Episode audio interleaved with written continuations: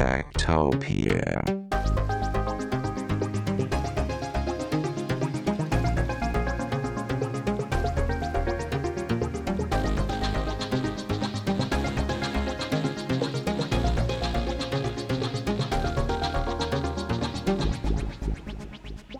Tektopia er en podcast om mennesker og deres teknologi, udgivet af Ingeniørforeningen IDA i samarbejde med mediehuset Ingeniøren og China Experience, støttet af Innovation Center Danmark, IDA Forsikring og EUT Electronics of Tomorrow. Mit navn er Henrik Føns, og det er mig, der bestemmer i Tektopia. Techtopia.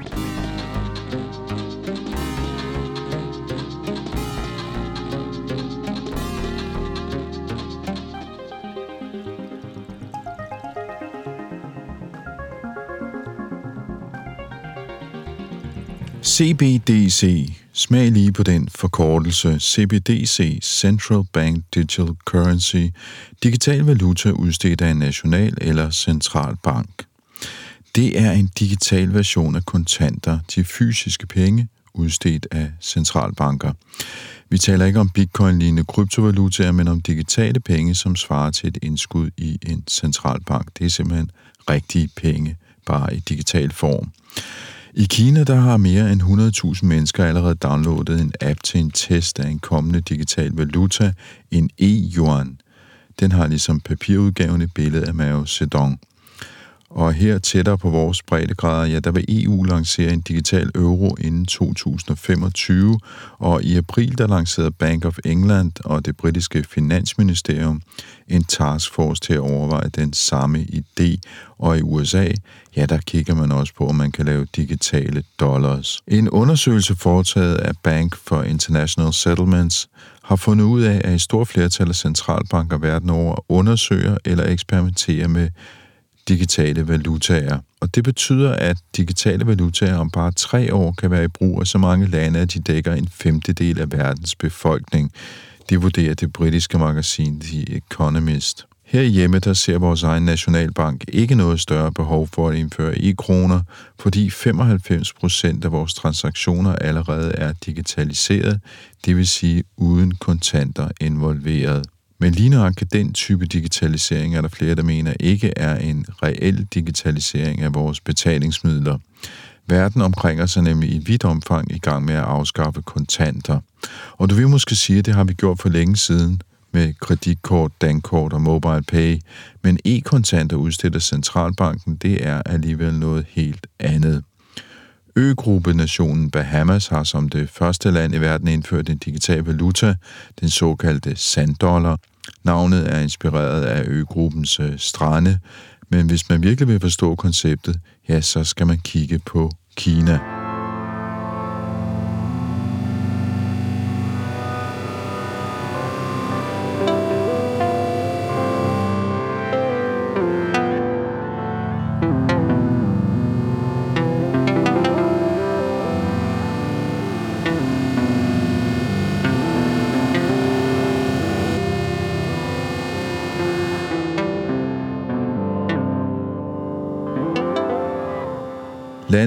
Et af verdens mest gennemdigitaliserede, og det er sket i løbet af det sidste årti. De to apps WeChat og Alipay, de dominerer det kinesiske marked, og de er grundlaget for de fleste af Kinas fremskridt inden for digitale betalinger, fordi de var de første til at popularisere mobilbetalinger, og de første, der erhvervede en digital banklicens, altså de fik en licens til at lave bankforretning uden egentlig at være en bank. Og for at sætte det i perspektiv, så kan du sammenligne med Apple Pay og Android Pay, som vi hører så meget om fra USA, de to største mobile betalingsmetoder, de har derovre. Hvis du sammenligner dem med WeChat og Alipay, ja, så er der faktisk en ret forbløffende forskel. I 2019 betjente WeChat og Alipay 2,3 milliarder kunder, mens Apple og Google Pay lige nøjagtigt nåede op på 540 millioner kunder. Så det er jo lidt af en forskel. WeChat er ejet af Tencent, som groft sagt er Kinas svar på Facebook. Alipay er ejet af Alibaba, det er det kinesiske svar på Amazon, og begge to har haft tilladelse til at drive øh, bankforretning siden 2014, og derfor forandrer det kinesiske samfund radikalt. Vesterlænding, som er flyttet til Kina, siger ofte, at de ikke har haft kontanter på sig, siden de flyttede derud, i hvert fald ikke de sidste fem år. Den amerikanske finansmand Richard Turin, han er ikke nogen undtagelse. Han har netop udgivet bogen Cashless, kontantløs, der fortæller historien om Kinas vej fra fattige bønder uden bankkonti over apps og digitale handelsplatforme til en statsstyret digital valuta. Jeg bad ham om at starte med at fortælle om hans dag med WeChat. Um, well, I guess just like anybody else's, um, you know, uh, WeChat is the way that people communicate in China. We don't use Facebook, we don't use Twitter, so everybody is uh, using WeChat. So I'll have a couple. I, I I every morning look to see who's messaged me from my network, mostly friends and family. Um, a lot of business stuff there too, um, but that's the messaging side of it. Now you have to look to the next side of it, which is okay, on the 27th of the month, WeChat becomes the way I pay my rent. So I get my landlord, uh, uh, I have his WeChat address and I simply transfer him the rent money. And when I'm online and I'm shopping and I need to pay something, it's WeChat that does the payment or Alipay. I use both. Um, when I go to the coffee shop, it's WeChat that does the payment. So, you know, the thing to, that's really important to understand is that WeChat and Alipay are both digital platforms. Payment is just one part of what they do. So, what you're really looking at is a lifestyle app that covers you 360 degrees, with WeChat being focused, of course, on chat and interpersonal communication. And Alipay, because of uh, because of its association with Alibaba, focusing more like Amazon and what you buy and what you bring bring to your home. So um, they're different platforms, but they provide you know what I call 360 degree lifestyle services. So yeah, so that's my day with um, Alipay and WeChat. You know, first usually checking WeChat for the message, and second usually is Alipay and Alibaba because my wife says we're out of something. So it means okay if it's if it's grocery item, that's one thing, but I could buy grocery items on Alipay, true, or, or Alibaba app, but um, but when I acquire stuff to bring for the house, and I'm a, I'm a foreigner living here, so I still buy lots of imported goods like protein bars or my favorite oatmeal or my favorite Italian coffee, which I can only find in one store on the Taobao, which is the Alibaba storefront. So yeah, so when I buy stuff, it's all it's all using the apps. But if you do not did not have the apps, I mean, what would your day be like then in China, in Shanghai? The reason why I ask you is uh, is is it I mean is it possible to to live in China without using these apps and these platforms? No, not anymore. And in fact, you know, look, before COVID hit, and when I was hosting many foreign um, uh, business guys here, um, many business people would come over and you know, these are digitally sophisticated people. And I say, look, the first thing I said was, did you download WeChat? And a few of them would be like, oh, I didn't get around to doing that. And I'm like, well, that's kind of a problem, you know, because um, yes, you can use cash in Shanghai, in the major cities, no question about it. It exists and it is not, you know, it's not gone. It's just that it's terribly inconvenient.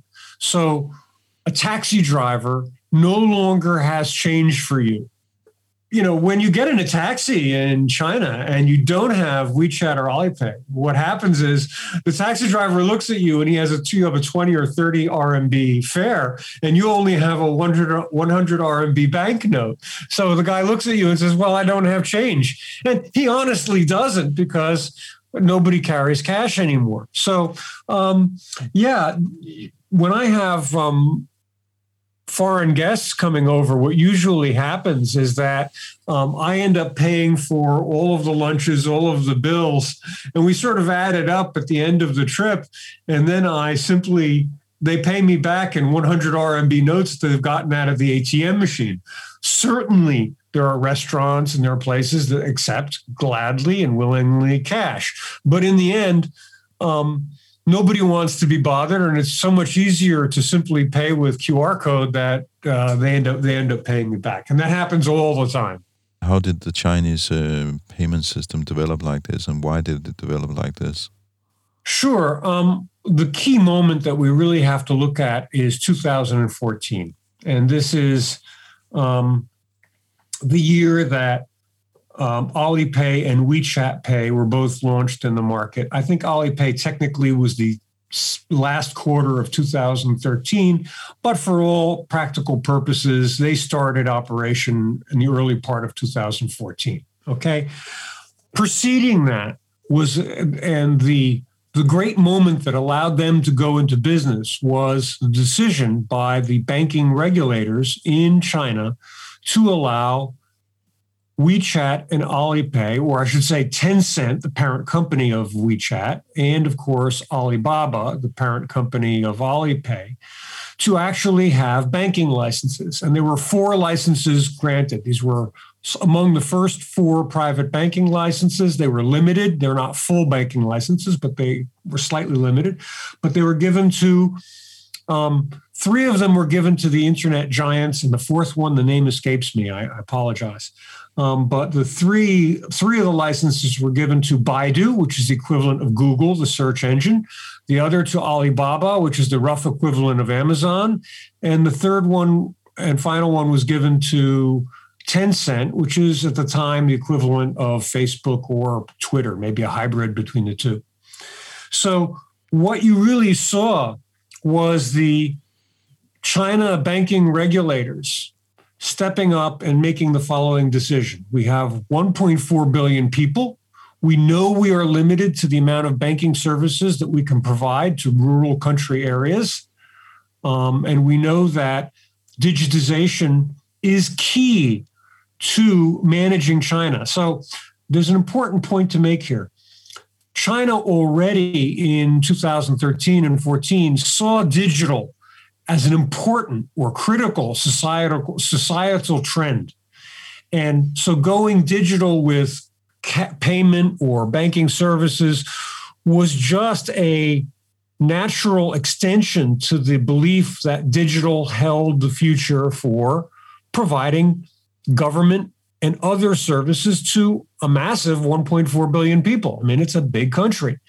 So that was sort of the key moment in 2013 14 when these um, uh, digital companies, which are equivalent to our GAFA companies, became banks. And um, everything else that happened afterwards happened so quickly that it shocked everyone. No one, I don't think, at um, Alipay, no one at WeChat Pay, no one within the PBOC could have guessed that a major city with 27 million people, 20, maybe five, 26, going back a few years, but with that many million, a city that big, Shanghai, right? 25 million. No one would dream that in about two, two and a half years, the city would go cashless. Who, who? No one. I mean, you know, when you first, when I first started using this stuff, it was like, okay, that's nice, but I got I have a pocket full of cash, and um, it was so quickly adopted and so beloved by people that people dropped cash, and it was a um, a shocking thing for the banks. And it was a shocking thing for the regulators. Nobody dreamed that it would go as far and as fast as it did um, to change how payment works in China. Now you said it was a shocking thing for, for, for the banks. So what about the competition and what is the role of the banks then if everybody's uh, using these uh, platforms? Sure. Just imagine for a moment that you work as the head of a bank's credit card division, and it's 2014. So um, you, so every citizen in China, pretty much everybody, I won't say every, I won't have to wash this, almost everybody in the big cities had a bank account and with that bank account had a debit card. There were certainly fewer users of credit cards, but virtually everybody had a de- debit card. And this is a critical point because the original versions of WeChat and Alipay, you input your debit card into the app to make it work. But the point is, just imagine it's 2014, it's January 1, you're the head of the bank's card division, which mostly issues debit cards and some credit cards. And you have all of these people swiping cards and using debit cards at major stores throughout China. And now imagine it's two years later. It's two. It's it's uh, 2000. Well, three years. Let's make it the beginning of 2000. So 14 passes, 15 passes. Let's make it three years. It's beginning end of 2016 and 17, right? Beginning of 2017. You're the same person. Suddenly, your your your card business has died. Because simply no one is using your card anymore to buy stuff which means and i think your listeners are all digitally minded that the amount of data that you have on your customers collapses. So you've gone in 2014 to having okay a rich rich data set. You can see where people swiped their debit cards to buy stuff at stores. And a couple of years later, it's gone. And what's even more ironic is if you look at my banking statement, I get a statement, and on the statement, it just says WeChat, WeChat, WeChat, WeChat, WeChat. The bank has no idea where I've been spending money. They just see WeChat. And I'm sure if you're the bank manager, it really must upset you. So, you know, so the payment. So let's make it clear banks are really big, they do a lot of things. Payment and card payment is one of many business lines that bank ha- banks have. So the concept that payment on its own is going to destroy or disrupt the banks, right? A lot of fintech people, we want to disrupt the banks. Sorry, you're not going to disrupt them you're going to certainly damage their payment business. And yes, if you say disrupt their payment business, that's accurate, but the banks are doing fine here. It costs them a lot of money. Some of the estimates over multiple years are $60 billion. I mean, they're really big numbers, how much it costs them, but still, banks in China are big. So they're doing fine. All right. So payment unto itself did not disrupt the entirety of the bank, just one small part of it. So um, that's what happened to the banks. And um, now, with the launch of central bank digital currency, and we'll talk more about this in a, a second, banks are getting back that ability to do digital payment off their own apps, digital instant QR code based payments.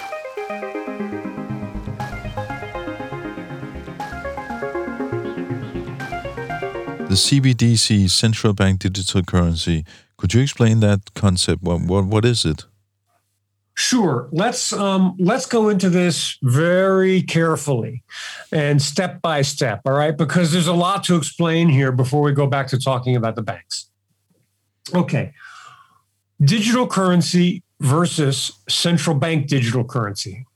Digital currency is inclusive of when you say the word digital currency, it includes all forms of digital payment, and that would include Bitcoin and Ethereum and all the cryptocurrencies. As soon as you add the word central bank digital currency in front, you've got a different product. And that product is a digital currency, okay? But it is issued by a central bank. So let's let's just make it really simple. Let's use Bitcoin as our example because it's the most popular cryptocurrency, and compare that with China's central, uh, digital RMB or digital yuan, uh, which is the uh, China's digital currency. One is the replacement for paper money in China. Okay, so it is issued so paper money is issued by the central bank. This new form of, of digital money is issued by China's central bank. And that's exactly what the EU is looking at, and of course the UK is looking at. We're looking at a Britcoin or an EU uh, digital euro project. Um, so um, that's what that's the distinction between central bank digital currency and the more generic term digital currency, which includes all form of cryptocurrency like Bitcoin. And as we know, Bitcoin is not supported by a government. It is faith-based. It is what people believe um, the coin should be valued at. So one more thing to talk about real quickly, and I, this is going to answer um, one of your earlier questions. There are two names for the currency in China. The long or more complicated name is called the people's currency or renminbi. Renmin means people, B means currency. So renminbi. And the other term is yuan. Y-U-A-N, which is the actually the unit of denomination. So the name of the currency is renminbi, the unit of denomination is yuan, and you see these terms used interchangeably. So you'll hear me say in the same podcast, digital RMB, which is usually my preferred, or digital yuan, or the official term now in printed English is E hyphen CNY, which is e-yuan.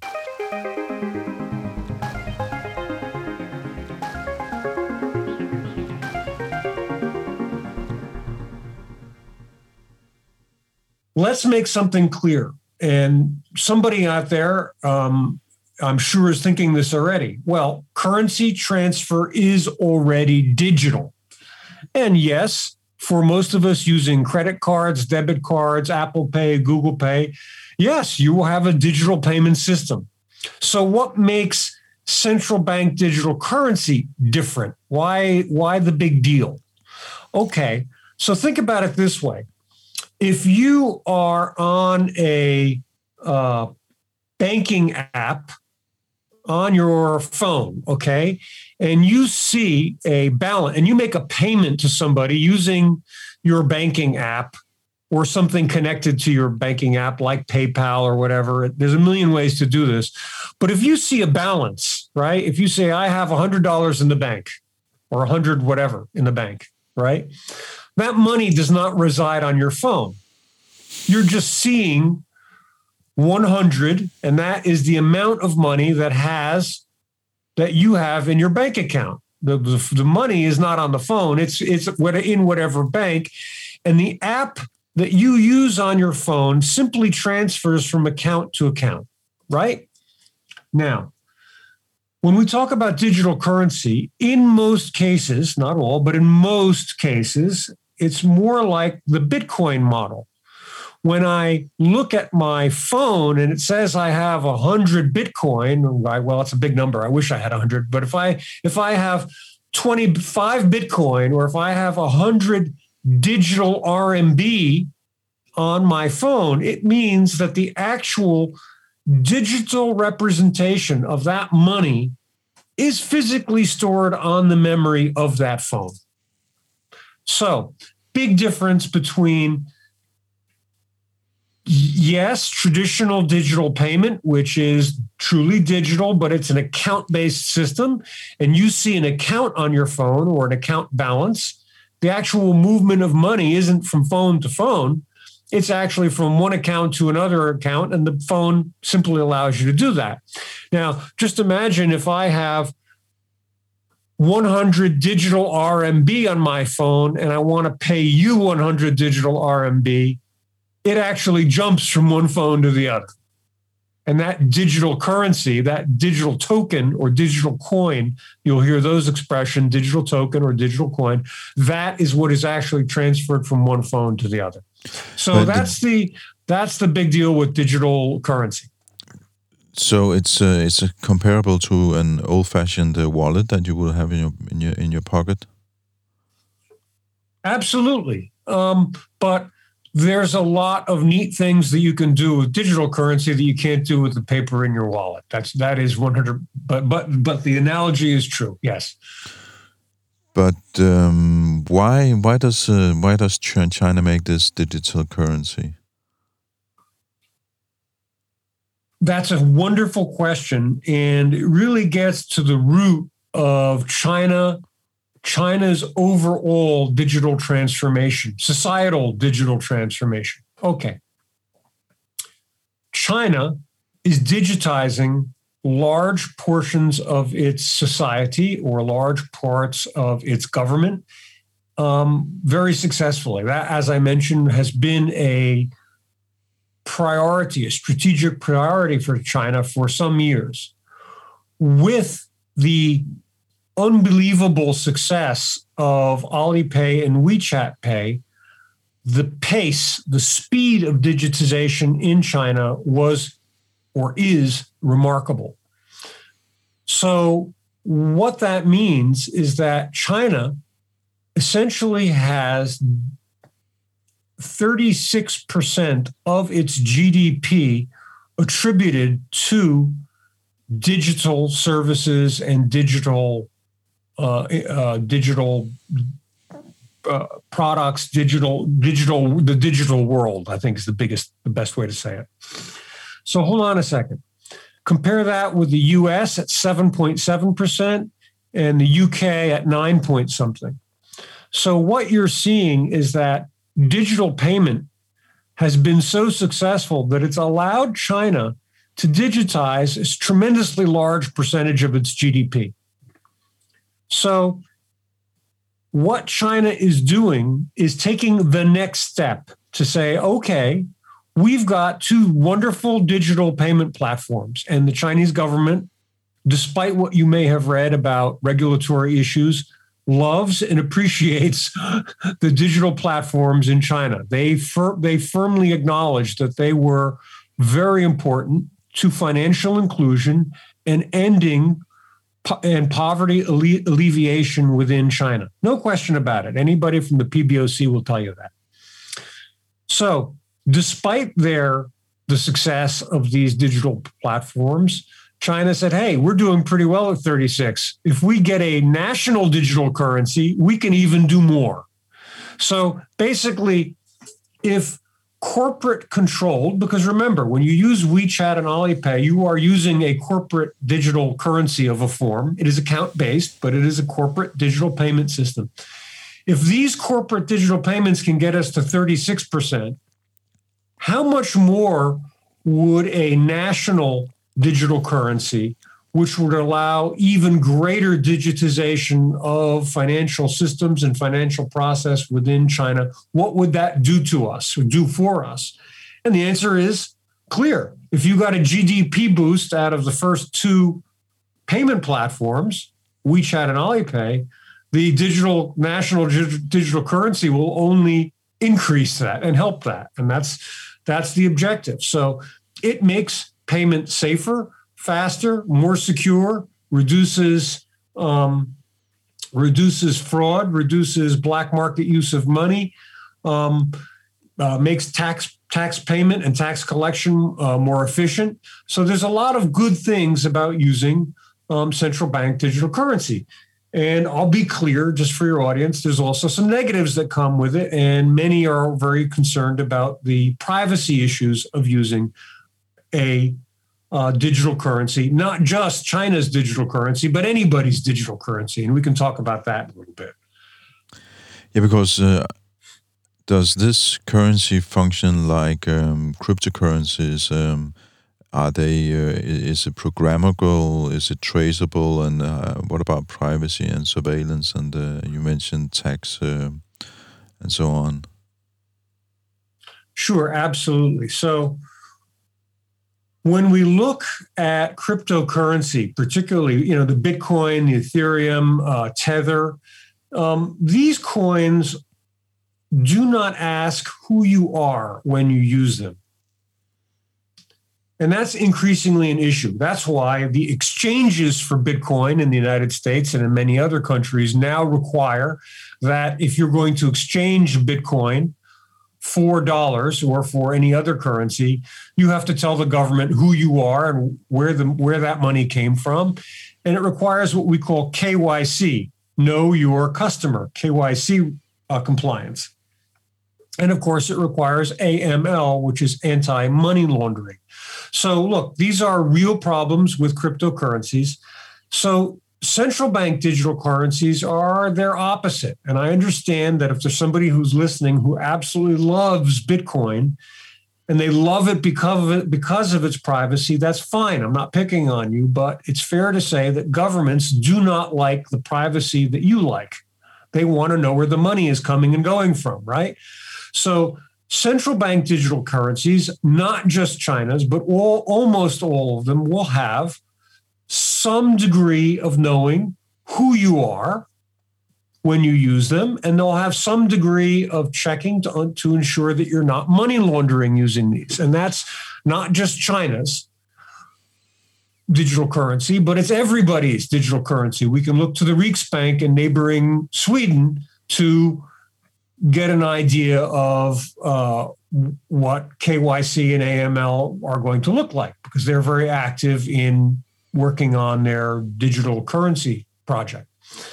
So, um, what China has designed is a very specific solution that is relative to, to China. So let me let me go back a step. First of all, to your listeners, anybody who says the following: all central bank digital currencies are not private. All central bank digital currencies are ways for the government to spy on me. These are not true statements. Every country that is designing a digital currency has to design with it the privacy settings, the concept of how private will this digital currency be. And these are unique to your government and your central banks. And I advise you to be very careful because China is coming up with a solution that works for China. And if you say, well, that solution doesn't work in Denmark, it doesn't work for the US, fine. Come up with a solution for your central bank that works in your country that makes your people happy. Okay. So let's talk about the privacy of China's central bank digital currency. First of all, what do you compare privacy to? Well, you have to compare it to what you have today. Now, it is natural for everyone out there to hear the comparison that central bank digital currency is a cash replacement. That is true. But frankly, if you come to China, cash has already been replaced. So it's really not a cash replacement. It's a replacement for Alipay and WeChat Pay. Or a, I don't like to call it a replacement, I like to call it a third option because all of these payment systems are intertwined, and we'll get there in a little bit. So, same thing for you and your readers and your listeners most of you are already using digital payment. Many of you have cash, I understand that, or divide cash and digital payment. I don't know what the balance is in Denmark, but for much of the many people, we've already made that transition into credit cards, tapping, and all that other stuff. So when you look at digital currency in your country, the question you really need to ask is is it more or less private than what I am currently using? And ask yourself, okay, if you use cash all day long, fine, make the comparison with cash. I'm not going to complain. But most of us are using credit card based digital payment.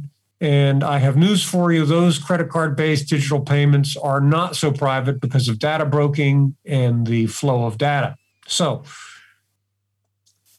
that's the grounds we use for comparison. So China has come up with a central bank digital currency that provides greater levels of privacy than the existing Alipay and WeChat Pay systems, which, when you use them, provide data. So if I pay for a coffee, the person who I buy the coffee from has some data trail from me.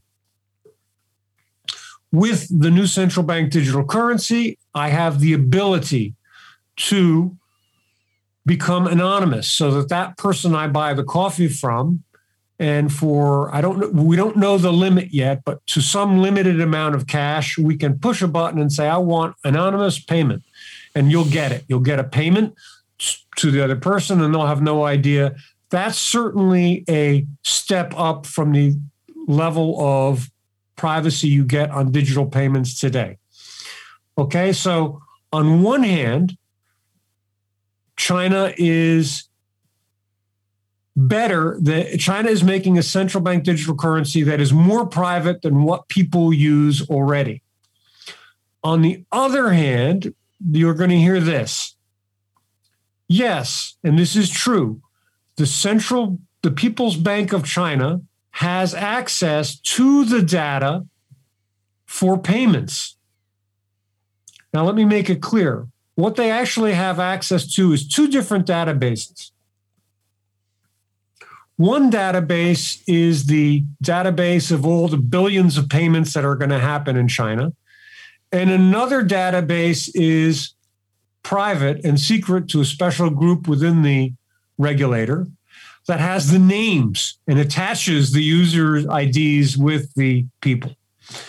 So when somebody says, oh, but in China, the digital currency will allow the government to know who you are. Well, frankly, it's not too much different than credit cards, which have the same system in the United States and in Europe, where you make a card, you think it's an, you make a payment on your card, you think it's anonymous, but data brokers can de-anonymize you. So let's make this simple. Yes, it is true that the People's Bank of China has the ability to de anonymize and to look at people's payments within the new central bank digital currency system. Now, here's the thing that is not appreciably different from WeChat and Alipay, where the People's Bank of China has the right to access these payment streams and monitor and look at these payments before. So you have to pick, compare reality and hype for China. And let, we're just talking about China right now. The new central bank digital currency represents an improvement of privacy over the existing privacy networks and gives the government roughly similar amounts of ability to monitor individuals' payments. So if the PBOC or the tax authorities think you're a tax cheat in China today, they can pretty much go into the back door of WeChat and Alipay to better understand what where your money is coming from and going. It exists. And that will be easier under a central bank digital currency, but not appreciably different. It's better now than what was there before. And the fear mongering you hear, which is, oh my God, PBOC can look at everybody's data, is true. But that is for China. Your country, your CBDC privacy will be different and will likely be more private than China's. Okay. Uh, what does this um, digital yuan mean to uh, international trade and international banking and the relationship to the uh, US dollar? Let me answer the question that everybody is asking because this is what you hear in the news. The question you hear is in the news is can China's central bank digital currency replace the US dollar in international trade? So that's really the wrong question. Let me help you make a better question. And the better question is this Can the digital RMB help China reduce its dependence on the US dollar in international trade? they're really a little bit different and they're not more than more than just subtle. One says, "Oh, we're going to replace the dollar and put in all these digital RMB." Not going to happen. But over a longer period of time, can the digital RMB start to displace? Now, we're going to go back to that word in a second. Displace the use of dollar in trade with China. And there the answer is yes.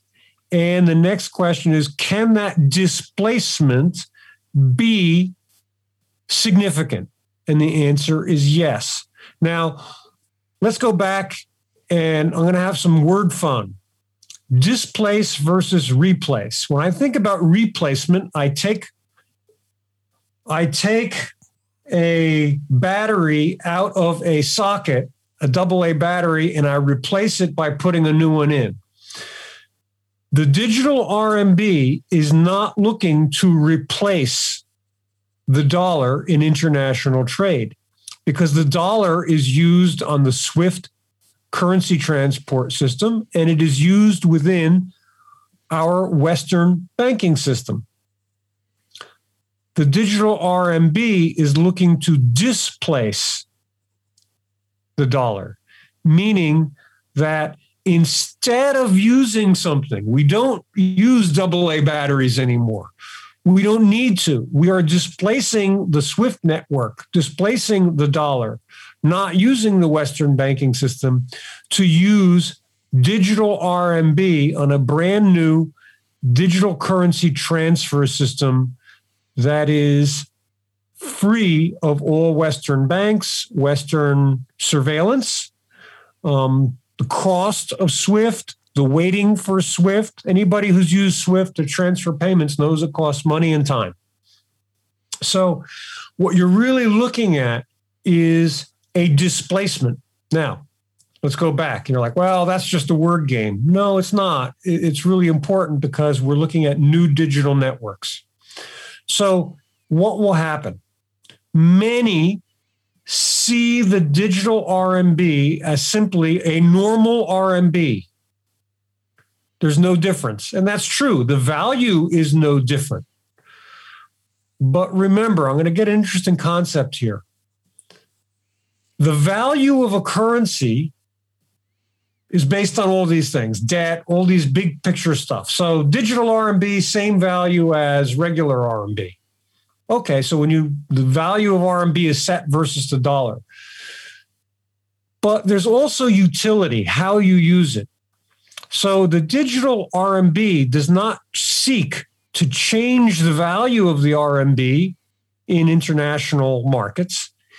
But what it does seek to do is to change the utility of the money, making it easier, making it cheaper, making it faster. So it's not a value change. It's, hey, this is easier to use. So you'd want to use this because it's more inexpensive to use. It's faster. Now, I'm going to add one thing to this that most of most analysts miss the digital, when we built in China, WeChat and Alipay, we built a digital smart logistics system to go with it. Nobody in the West has anything quite like this. It's fast, it's immediate, it's amazing. The digital RMB will be a way to access, token or key to access a smart international digital logistics system. So you're going to want to use the digital RMB, not because the value is any different, but because the utility is different, which means it's faster to transfer, it's immediate. But you're also going to want to use it because it will allow you access to this smart digital logistics system which is not a figment of my imagination. There are already blockchain based trade systems, particularly down in Shenzhen for what's called the Greater Bay Area. They are doing trade finance. They are doing immediate uh, immediate customs clearing of goods. So the trade finance is ch- cheaper. The time of waiting to get goods through customs is much faster because all the documentation is on one blockchain. They, they can find it, it's easy. So these smart digital systems are already existing and being advanced and built in China. And that's going to be why people use the digital RMB to simply buy stuff from China. It will be faster, cheaper, and easier. And that's what's going to make the digital RMB help. That's what's going to help it displace the dollar use in trade with China. There you go. Is is it possible to uh, to export the system as such? I mean, uh, it's been very good for people in uh, in China who were so um, uh, what you call unbankable people, people in the rural areas. Could you imagine this system being exported to Africa, for instance, or India?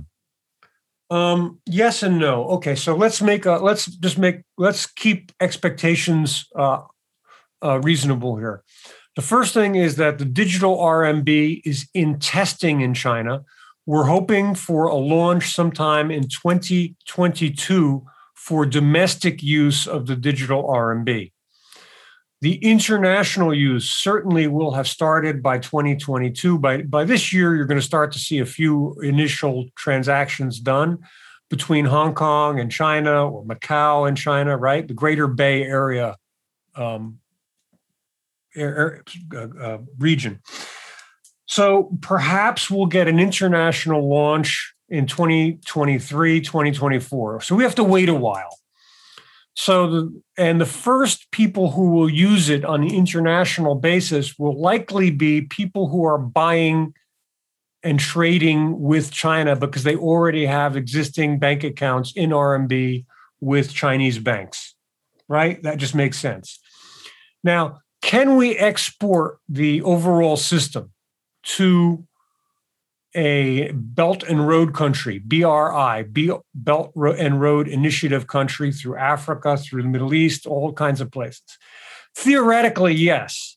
And is it helpful for financial inclusion? Yes, without question. What we what China learned through WeChat and Alipay is that digital payment is very important for financial inclusion and it helps poor, give poor people access to banks lots of rural people, lots of remote areas where there's simply no banks because it's not practical to build a bank.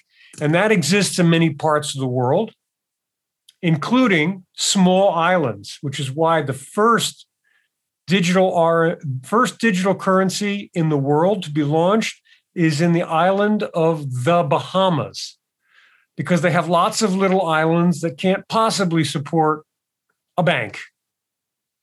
So it's a solution that can be exported.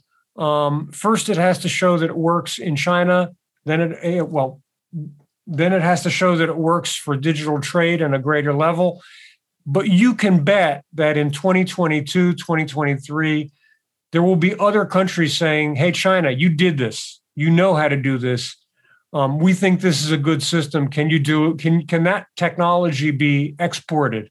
And the answer is, of course, it can. And China, having built it already, is good at it. So um, many countries will simply choose to build their own. If you're big and you're advanced and you've got a lot of digital people, smaller countries um, will work with either countries like China who may export the technology or with private companies. The company, the Bahamas, uh, the country dealt with a third party independent company to put together their um, central bank digital currency. So, yeah, there's going to be more of them.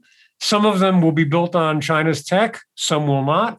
It'll, and it'll be fascinating to watch. Um, but remember, none of this is happening tomorrow. This, these are very long term projects. And this is like redesigning and rebuilding the plumbing for the financial system. So it's important. Don't expect it to happen in a hurry.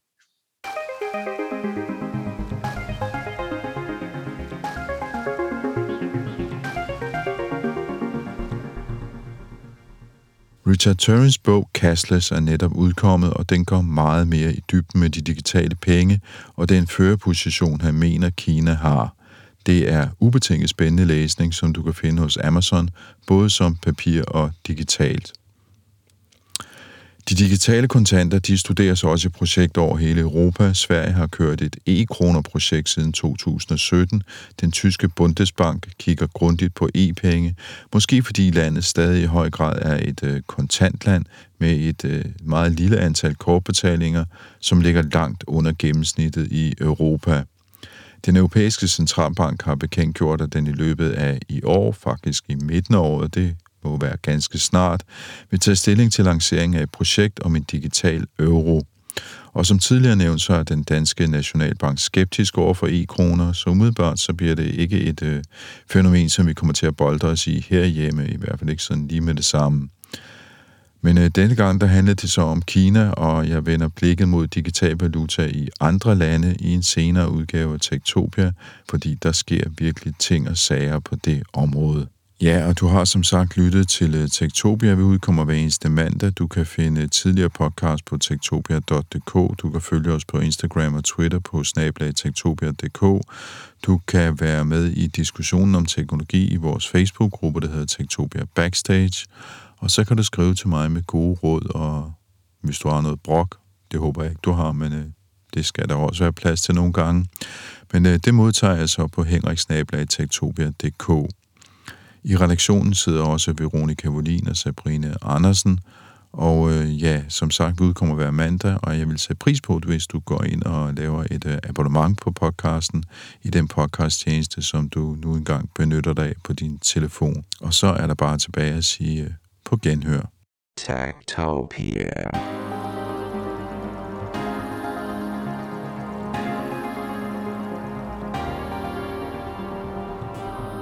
Tektopia er en podcast om mennesker og deres teknologi, udgivet af Ingeniørforeningen IDA i samarbejde med mediehuset Ingeniøren og China Experience, støttet af Innovation Center Danmark, IDA Forsikring og IoT Electronics of Tomorrow. Mit navn er Henrik Føns, og det er mig, der bestemmer i Tektopia.